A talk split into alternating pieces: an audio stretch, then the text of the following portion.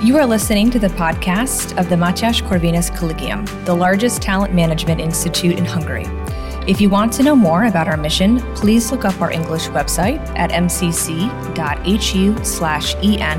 or check out our Facebook, Instagram, and Twitter channels. For interesting articles and analysis of our professors, external contributors, and students, look up our knowledge base at corvinak.hu/en. Welcome, everyone, to the latest installment of the Fellow Talks podcast series. For the last time, we talked with the first generation of the Budapest Fellows that decided to venture to Hungary. Now we move on to the next generation, and a kind representative of that generation, Kelli Buzzard, is here with us. Kelli, thank you for coming here. Thank you so much for asking me. And this is a question that I would like to start with you as well, uh, but with the distinction that you were part of the second generation of the Budapest Fellows in 2021. If you look back at your perception of Hungary at that time, how much different is that from the perception you have about Hungary now? I have a unique uh, situation um, because I have been to Hungary several times before this uh, occasion. I know, and but it was several years ago, and this is going to date me, but it was uh, twenty years ago, and I was working for an NGO in the Balkans. And it happened to be right during the uh, Kosovo War, so that's how how long ago it was. But that um, that fact was is neither here nor there to this experience. It was more that our headquarters were here in Budapest at that time. Many places um, in the region, people living in Central Europe um, came, would have their families live here for school in a very safe, stable, very stable environment, Budapest. So it was very common. And uh, you just see these NGOs pop up, and, or at least their headquarters here because of that, I came in and out of town with my team four or five times that year. And it just as a funny aside, you know, thinking back to that time when we had no cell phones, we didn't have, um, uh, you know, there was no Google Maps to show you where to go, you know, and uh, the Hungarian language is unique and so difficult that uh, even to just go from Budaörs, where our headquarters was, into town to maybe go to the baths or go to a hotel and have a have a have a cake and a coffee or something was a monumental endeavor for those of us who didn't speak Hungarian. You know, it was inscrutable, like little children with our little card. Okay, get on this bus and walk here. You know, now of course there's so many ways we can do that, negotiate the things. But uh, so that's all to say that I had some experience several years ago. So I knew in a sense what to expect. In fact, when I learned about the opportunity to come, I jumped at the chance and all my friends said, this is totally you.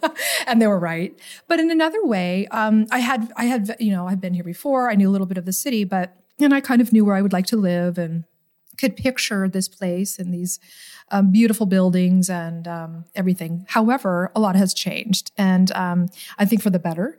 So um, it was there was a question mark in that regard.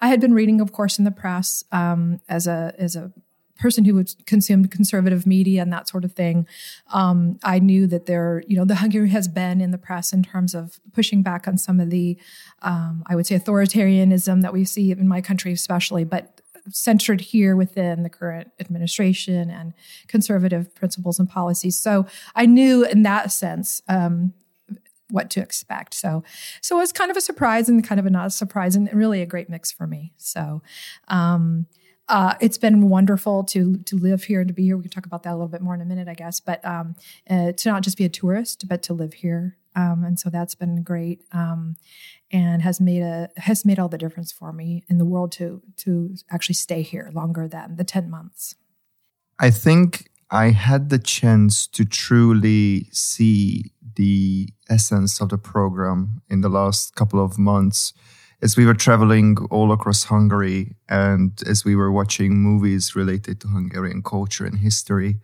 I realized that for myself, for a Hungarian, this program was really giving something new and something very descriptive for your part, when you were here, which part or which element of the program was one thing that truly made you learn the most about Hungary? What was the most educational or the most insightful component of the program for you? That's a great question.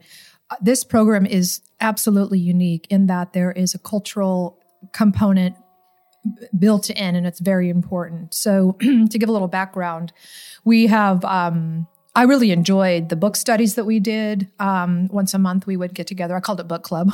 we get together with somebody, a learned person, somebody who is an expert in that area, really, or just an enthusiast on the topic. And we read books that were nonfiction, fiction, Hungarian authors, authors writing about Hungary, um, really important aspects of illuminating aspects of Hungarian culture and history. So we did that. Uh, we also um, saw uh, privately screened Hungarian films, of course, that were subtitled for us. Um, and then we would discuss it with somebody who was, again, an interest in that topic or some sort of a connection. Um, and so we we did that once a month. And then we have Hungarian classes, six lessons um, spread out over three days a week, which was really intense and wonderful.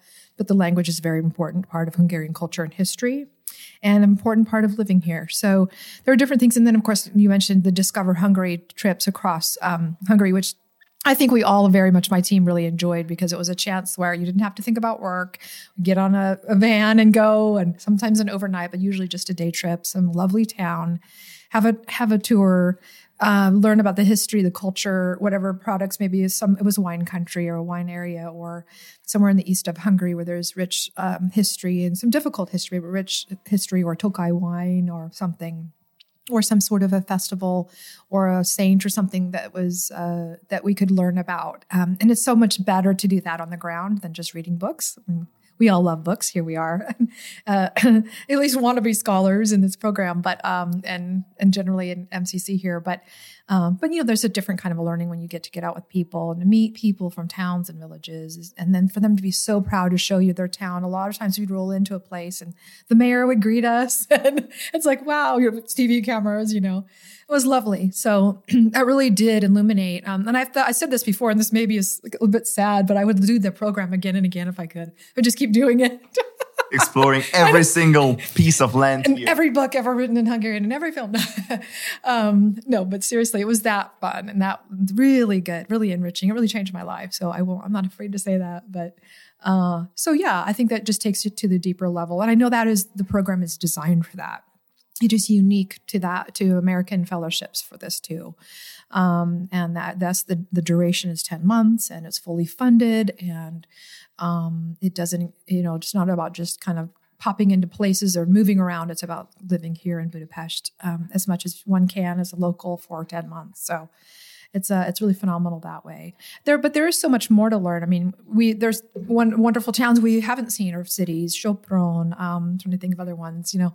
So there's always more to explore. Region, you know, areas around Balaton. Um, and for me, because of my research area, the interests of monasteries and abbeys and that history of um, of even pilgrimage routes. I mean, these are all things now that are, have come have been in here in Hungary, but have, have a broader audience of in within Europe, connecting the routes to other places and festivals and holidays and that kind of thing. So it's pretty amazing.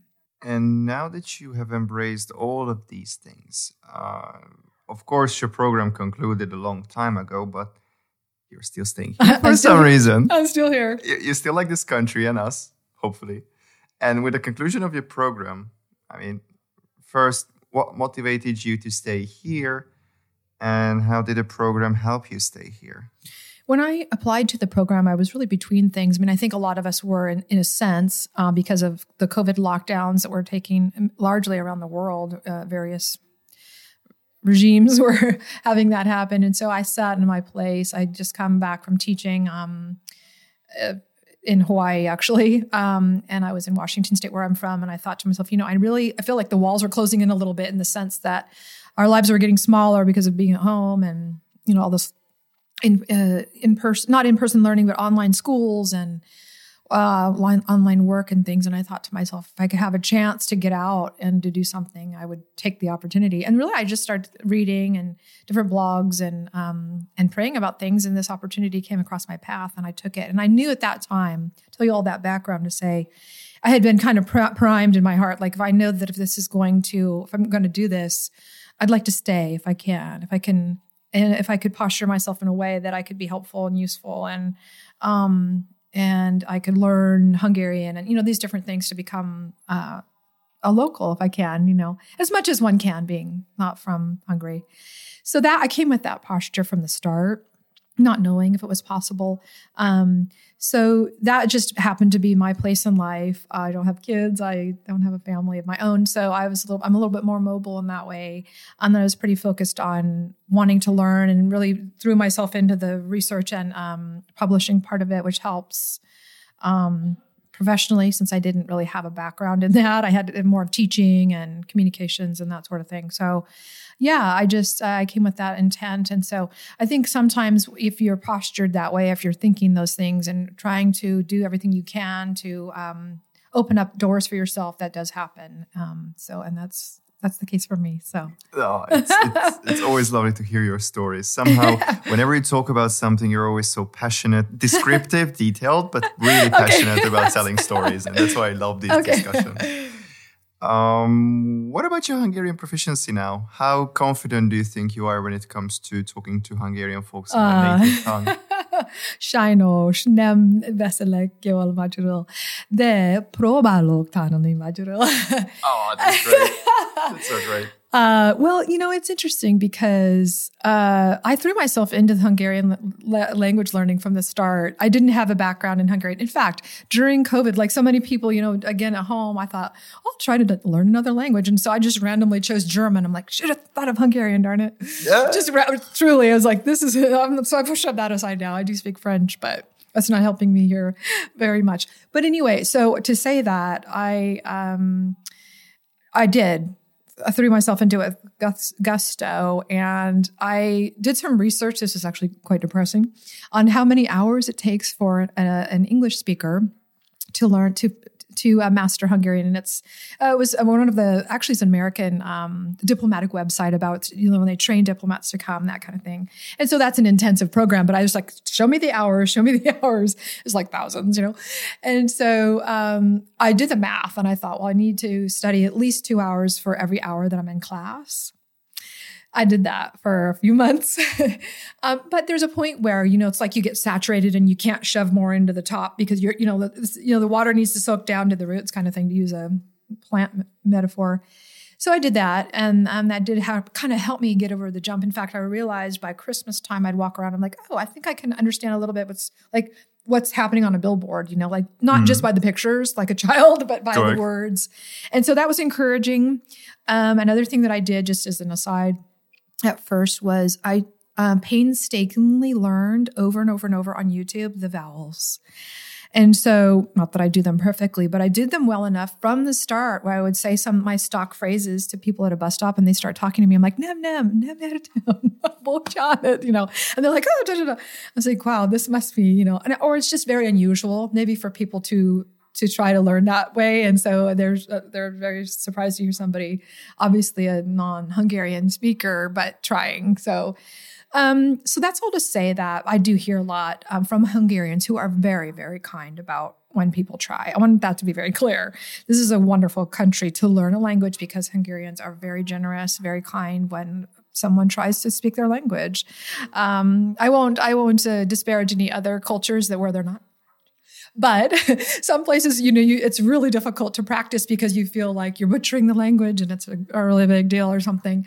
Um, but here, it's not like that, like any attempts to try. So, in another thing that I would do to learn because again i'm by myself a lot at home i'm single i would go to the same i go to my neighboring um Pékség, my bakery i go to a, a, cafes down the street and i would just speak to them in hungarian like we're just talking restaurant talk and you know ordering and you know and and those very very simple phrases but they they readily understood that like to try to help me. Because one of the things that happens at first it's so hard that it's difficult to try, get put yourself out there to try because it's just like inscrutable at first and so i would just i tried to push through that so that's a lot of details but to say that um, I just tested my did a test online the other day and I'm like at A2.2. So that's just still a beginner, but it's a second level beginner. So I can understand. I can read some. I can um, I, I know enough to ask questions when I don't know what's going on. Oh, another thing I do too is I go to a Hungarian church. and so the sermon is in Hungarian, the hymns are in Hungarian and Latin, but um, and so I just threw myself into it that way, and I generally know like what the scriptures are, so kind of what he's talking about the the priest, but um, so that's helps just to the language to wash over me. I have no people, unfortunately, who've been here for two decades that can't say more than köszönöm or you know hello and to me, that's shocking. But I understand it in a way, but I just can't imagine living. I want to be in the world, in the culture where I'm living, not in my own world somewhere. No, if if I can, which is not fully, but so. No, that's really great.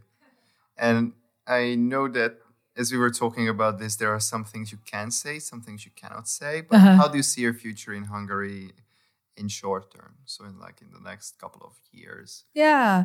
I'd like to stay you know one of the things i was thinking about in like what it is to like to live you know in another in another culture another place another country um, is there's those always tensions between you know what you're bringing to it what you're learning you know i have to come as a humble person but you have to be confident enough that somebody wants to hire you you know or to have something to bring to the table. H- humble in what i don't know about hungary as i'm writing articles back to american audience about it you know it's very humbling because like i don't want to get this wrong. I do pass my things by trusted advisors here to make sure I've got the facts right, you know? So I'm telling you that to say that um, I'm constantly trying to improve that and to make sure that I'm an asset, you know, to an organization and to, there, there are a lot of different good think tanks or institutes here that conduct their business in English, generally with translation sometimes into other languages, French or uh, Hungarian. So as I continue to learn Hungarian just for my life, it also will help me to uh, be more valuable, even in an institute where English is the first or the primary language of business. So um, I do see myself continuing on. I've, you know, since I've been here, I did the Budapest Fellowship. I did a, a fellowship in the south of France for a very short time in the summer, and did another short uh, term, three month um, uh, fellowship here in town um, for another really great organization. And now I'm poised to start another one, if that makes sense. I'd like, I hope that's going to be long term and um, that I can find a place for myself there where I can be of value. And to think of, um, to come together with the Institute on some longer term projects that will be good for uh, the level of research they do, um, the kind of publishing, and um, and different uh, talks or roundtable discussions, and to become an asset to them um, as I'm, I mean, I love it here. So I'd, I'd stick around here if I could probably do something online, you know, but that's not the point though. Is the point is to be a part of the vibrant life and culture and the conversations here in Budapest. So I'd like to do that. Um, I just, I just, I'm now selling my condominium in Washington State. So okay, I'm, I'm not stateless, but I am homeless back there. So, uh, and again, I could go back, but I don't have a place to live there now. So that frees me up. But also, it's kind of like uh, burning the ships, as we say, you know, Christopher for Columbus. You know, I'm. you are truly like doing reverse Columbus in some shape or form. I must say. I'm going to the old world and I'm like camped here. Exactly. It's one of the oldest cultures in Europe.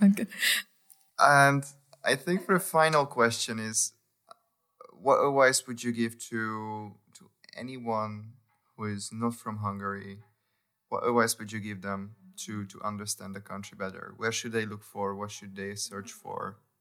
Any tips and tricks? One of the things I really didn't know about, I mean, I've been to many places, and of course, across Europe, I've lived here twice. Well, this is the actually the third time, excuse me, third time now.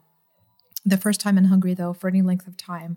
One of the things that's really surprised me in such a good way is how much Hungarians and Americans are similar. And I know that might sound odd because when you go to a place, and I know you've traveled, uh, you immediately see the difference. It's like this is different and that, and wow, and it kind of assaults you. But when I once settling into Hungary for me, and what I mean by that is the cultural um, clasps that we have um, the love of family, the love of nation, the love of uh, community, um, of our Christian, Judeo Christian, and, you know, the Greek and Roman, this Western civilization that we're inheritors of um, and freedom. I think particularly for Hungarians, this love of freedom that is very strong. And um, honestly, I feel like you're beaming back to us, to as in America, us being Americans, um, the the beacon of light we have been in the past to America. And I hope that we can can we can grab that light light beam to use that metaphor, because Hungarians have had a very difficult in many ways, beautiful but difficult history and of become resilient, strong, persistent people who stand against totalitarianism. And frankly, you're not so easily duped by some of these more um, exotic, modern, novel uh, versions of old lies, of old uh, ideologies that my country, or my culture seems to be enamored with now. So, um, what I'm saying there is, um, I just really love. I, I, would ask people to come with that in mind. Um, most conservatives who come are very much interested. They're interested in researching and learning and bringing what they have. Maybe they've been writing and researching and teaching on, or wrote a book or something. Um, and so that's why they're invited. But most people are really interested in learning. And I think that's good. I think I would say to anybody, um, conservative, liberal, or somewhere in between, please don't listen to the New York Times, MSNBC, CNN, and all those. Those have just become very corrupt. I mean, not so much in the past, maybe, but now I just just do your research yourself get a wide variety of input before you come and just have an open mind to talk to people. Hungarians are you know have a real unified a unity of culture but there's also lots of you know dissimilarities that people have in terms of their interests and likes and dislikes maybe their faith or that sort of thing. So come with an open mind and an open heart and people here will embrace you. Come humbly to learn but really to work hard and, and to give what you can to help build up this. It's like a mighty little nation in Central Europe, you know, that's really holding the line in a lot of ways, really punching above the weight class, as we might say in boxing or something. So let's do all we can to help that effort, Americans who come. So that's what I would say. Those are beautiful concluding sentences, Kelli. Uh, before I wrap this up, I just want to give a quick shout out to Kelli's friend who's been providing the music for us for this session because life is hectic and we truly try to provide our audience the most up to date information with regards to the program and with regards to the US Hungarian relations that we try to foster and develop with, with the Hungary Foundation. And yeah, that was it. Kelly, thank you so much for being here with us and I hope to talk to you very soon again. Örülök. Köszönöm. Thank you. Thank you for listening to this MCC podcast episode. For further media content, please look up our English website at mcc.hu/en or look for us on Facebook, Instagram, and Twitter. If you want to read more by our professors, external contributors, and students, check out our knowledge base at corvinak.hu/en.